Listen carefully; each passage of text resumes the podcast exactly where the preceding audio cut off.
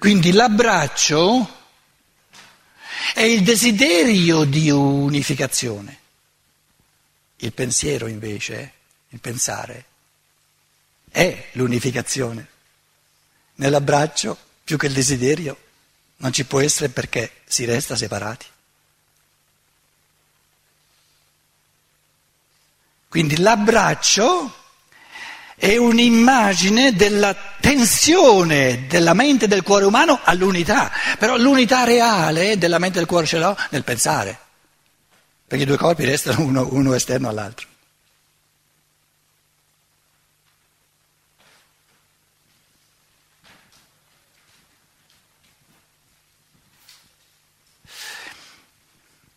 fatto diverse volte questa, penso anche qui, eh, la domanda. Che cosa eh, ti piace di più?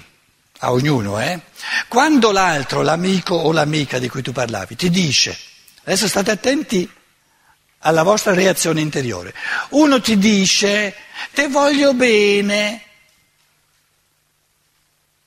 mi dà gioia, oppure mi dice, poi no, ognuno lo riferisce a sé, eh? Ti capisco. Abbiamo già fatto questo esercizio, sempre da rifare. Cosa vi piace di più?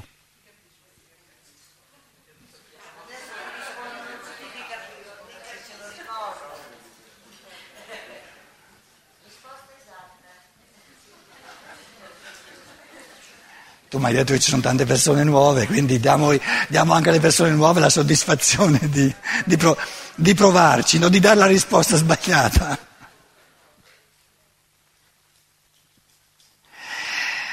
Ti voglio bene, certo che è una forma di unione, una forma di... però eh, sì, eh, insomma, mi vuoi bene, sarai tu pieno di amore, ma, ma vatti a vedere se tu veramente sei in sintonia con me. Invece ti capisco, se è vero, se è verace, quella sì che è unione.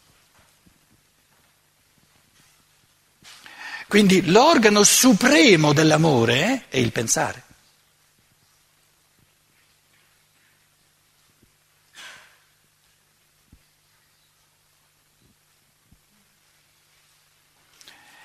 Il cuore, sono tutti modi paradossali eh, per il materialismo, provocazioni a pensare. Il cuore desidera l'amore, il pensare lo realizza.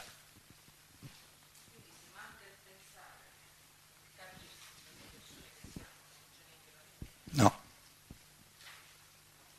C'è una forma animica di amore che, che, che andrebbe chiamata come desiderio di amare ma non è ancora la realizzazione dell'amore.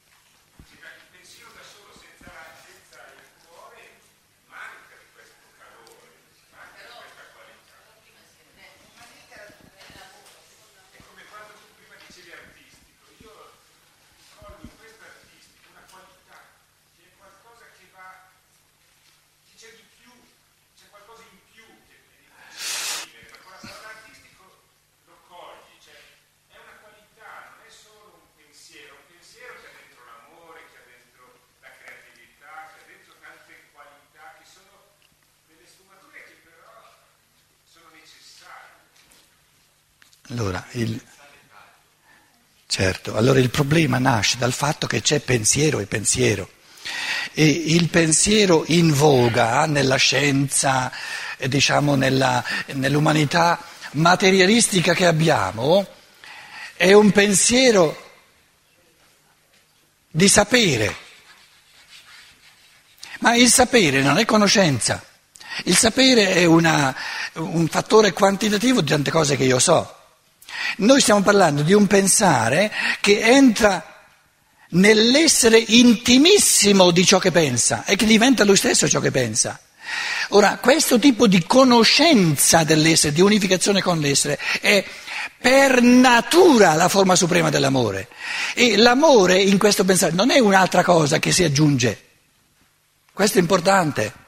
Altrimenti eh, restiamo a una definizione del pensare che è puramente astratta e ci dobbiamo aggiungere l'amore. Ma allora non è né pensare né amare. Sono vero pensare e vero amare quando sono una cosa sola.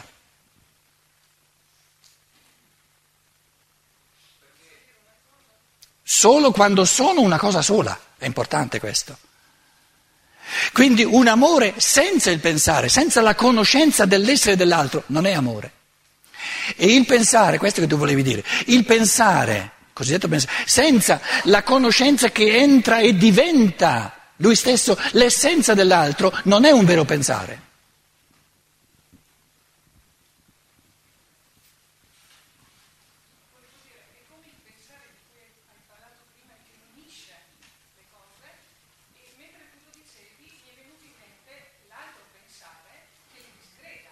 Sì. In cui, in cui siamo tutti e che eh, non c'è da fraintendere i due tipi di pensiero. E in questo caso l'amore appunto eh, viene da un pensare come quello che è l'unico del mondo. Tanto è vero che noi parliamo di scienza. La scienza sa tante cose sul mondo. Ma perché non parliamo di conoscenza? La conoscenza è un conscienza. Quindi in questo con è il diventare uno. Quindi è giusto che si parla di scienza, ma questa scienza non ha nulla a che fare con questo modo di pensare che crea una unione assoluta che al contempo puro pensare, puro amare e puro volere e puro creare. Però siccome è un, è un, elemento di conquista, che non è il dato di partenza della coscienza ordinaria, eh, soprattutto all'inizio della filosofia della libertà facciamo degli accenni, però accettiamo che eh, la cosa, come dire, ci è ancora un pochino lontana, quindi queste, anche queste eh, incomprensioni, eccetera, sono, sono comprensibili. Però va chiarito che il pensare di cui si sta parlando non è qualcosa accanto all'amore, è l'essenza dell'amore.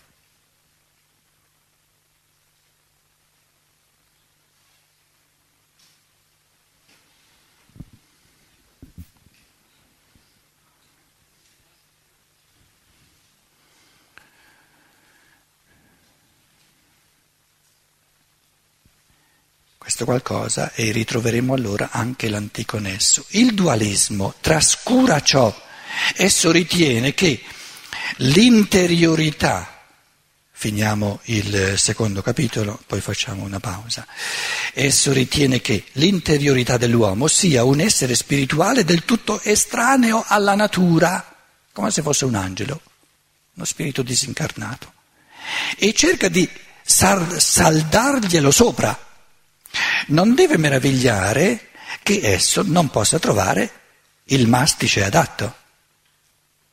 Noi possiamo trovare la natura fuori di noi solo se prima abbiamo imparato a conoscerla dentro di noi.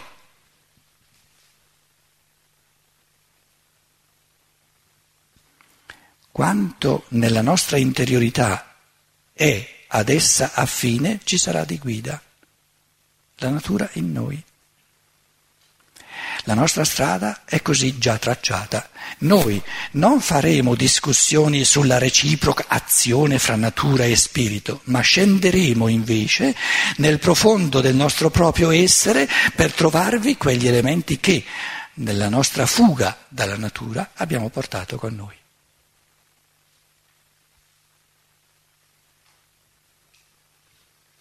L'elemento più intimo, più essenziale della natura è il pensare che la crea.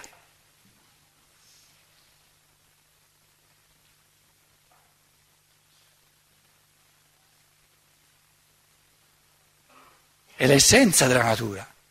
E se io scopro in me, nell'io, lo stesso pensare creatore, allora dico, eh beh, la cosa più importante ce l'abbiamo in comune.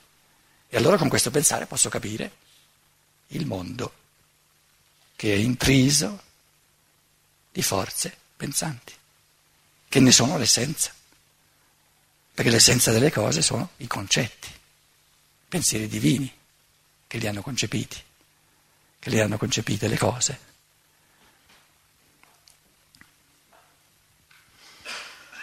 In altre parole, le percezioni in quanto concetti pensati dal creatore mi sono estranee, ma se io risalgo alla, all'origine trovo il pensare, non il pensato. Allora, la natura, il mondo, in quanto pensato, in quanto pensieri pensati, mi sono estranei perché, estranei perché sono stati pensati da un altro. Però se io risalgo all'origine del pensiero che li, che, li, che li, fa sorgere, scorgo in me la stessa origine, lo stesso elemento che crea i concetti, che crea le idee.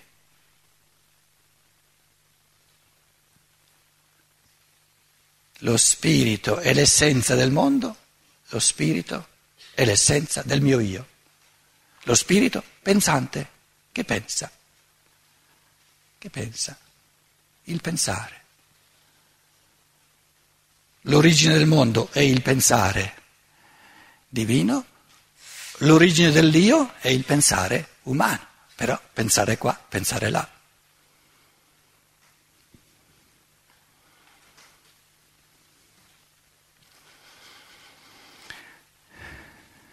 L'esame, 13, l'esame del nostro essere ci deve dare la soluzione dell'enigma. Dobbiamo arrivare ad un punto in cui potremo dire, qui noi non siamo solamente io, qui c'è qualcosa che è più che io. 14. Sono convinto che qualcuno dei lettori che mi hanno seguito fin qui troverà le mie considerazioni per nulla in accordo con lo stato attuale della scienza. Non posso rispondergli altro se non che fino ad ora non ho voluto affatto, questa è un po' la risposta anche alle domande che si facevano prima, ho, fino ad ora non ho voluto affatto avere a che fare con risultati scientifici di nessun genere, ma semplicemente descrivere ciò che ciascuno sperimenta entro la propria coscienza. Io l'ho chiamato il dato di partenza dell'autoesperienza della coscienza umana.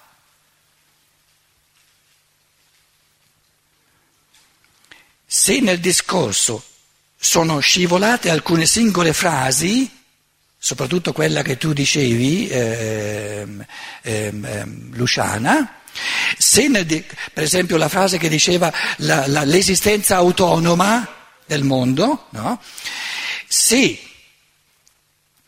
nel discorso sono scivolate alcune singole frasi concernenti certi tentativi di conciliare la coscienza col mondo, ciò ha soltanto lo scopo di chiarire i fatti in sé, come dato di percezione introspettiva. Per questo non mi sono neppure troppo curato di adoperare certe espressioni come io, spirito, mondo, natura col preciso significato che è corrente in psicologia e in filosofia. Naturalmente eh, lo psicologo, il filosofo può, può, cominciare già qui al secondo capitolo e dice momento, momento, momento, tu usi la categoria spirito ma non ti rendi conto che un, un Hegel ha scritto tutto un libro fondamentale di fenomenologie des Geistes, la fenomenologia dello spirito. E Steiner dice piano piano piano piano, qui è soltanto una prima descrizione fenomenologica della, dell'autoesperienza iniziale della coscienza umana.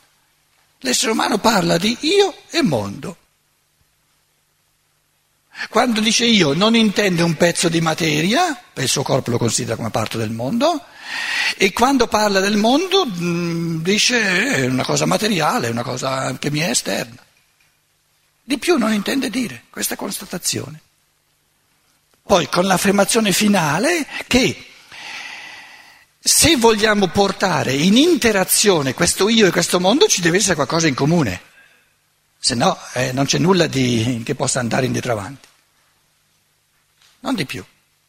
E, e la, la, il primo accenno, la, l'unica cosa che può essere in comune è il pensare. Però l'analisi del pensare è riservata al terzo capitolo. Se nel discorso sono scivolate alcune singole frasi concernenti certi tentativi di conciliare la coscienza col mondo, ciò ha soltanto lo scopo di chiarire i fatti in sé. Per questo non mi sono neppure troppo curato di adoperare certe espressioni come io, spirito, mondo, natura, col preciso significato che è corrente in psicologia e in filosofia. Quindi non sono state usate queste parole in senso tecnico. In senso te- non, sono, non, si è, non si è eh, eh, curato di adoperarle in senso tecnico, nel senso preciso, col preciso significato che è corrente in psicologia e in filosofia. La coscienza quotidiana non conosce le distinzioni nette, sofisticate della scienza. E fino ad ora si trattava soltanto di considerare i fatti di esperienza quotidiana. Quel che mi importa non è il modo in cui la scienza ha finora interpretato la coscienza, bensì come la coscienza vive la sua vita sperimentando se stessa un'ora dopo l'altra. Una pura descrizione. E il terzo capitolo dice, il pensare e vedremo in che senso eh, sarebbe meglio tradurre pensare anziché pensiero. Nella vostra traduzione avete probabilmente il pensiero. Chi ha il pensare? Bene, meglio, il pensare è meglio. Al servizio della comprensione del mondo.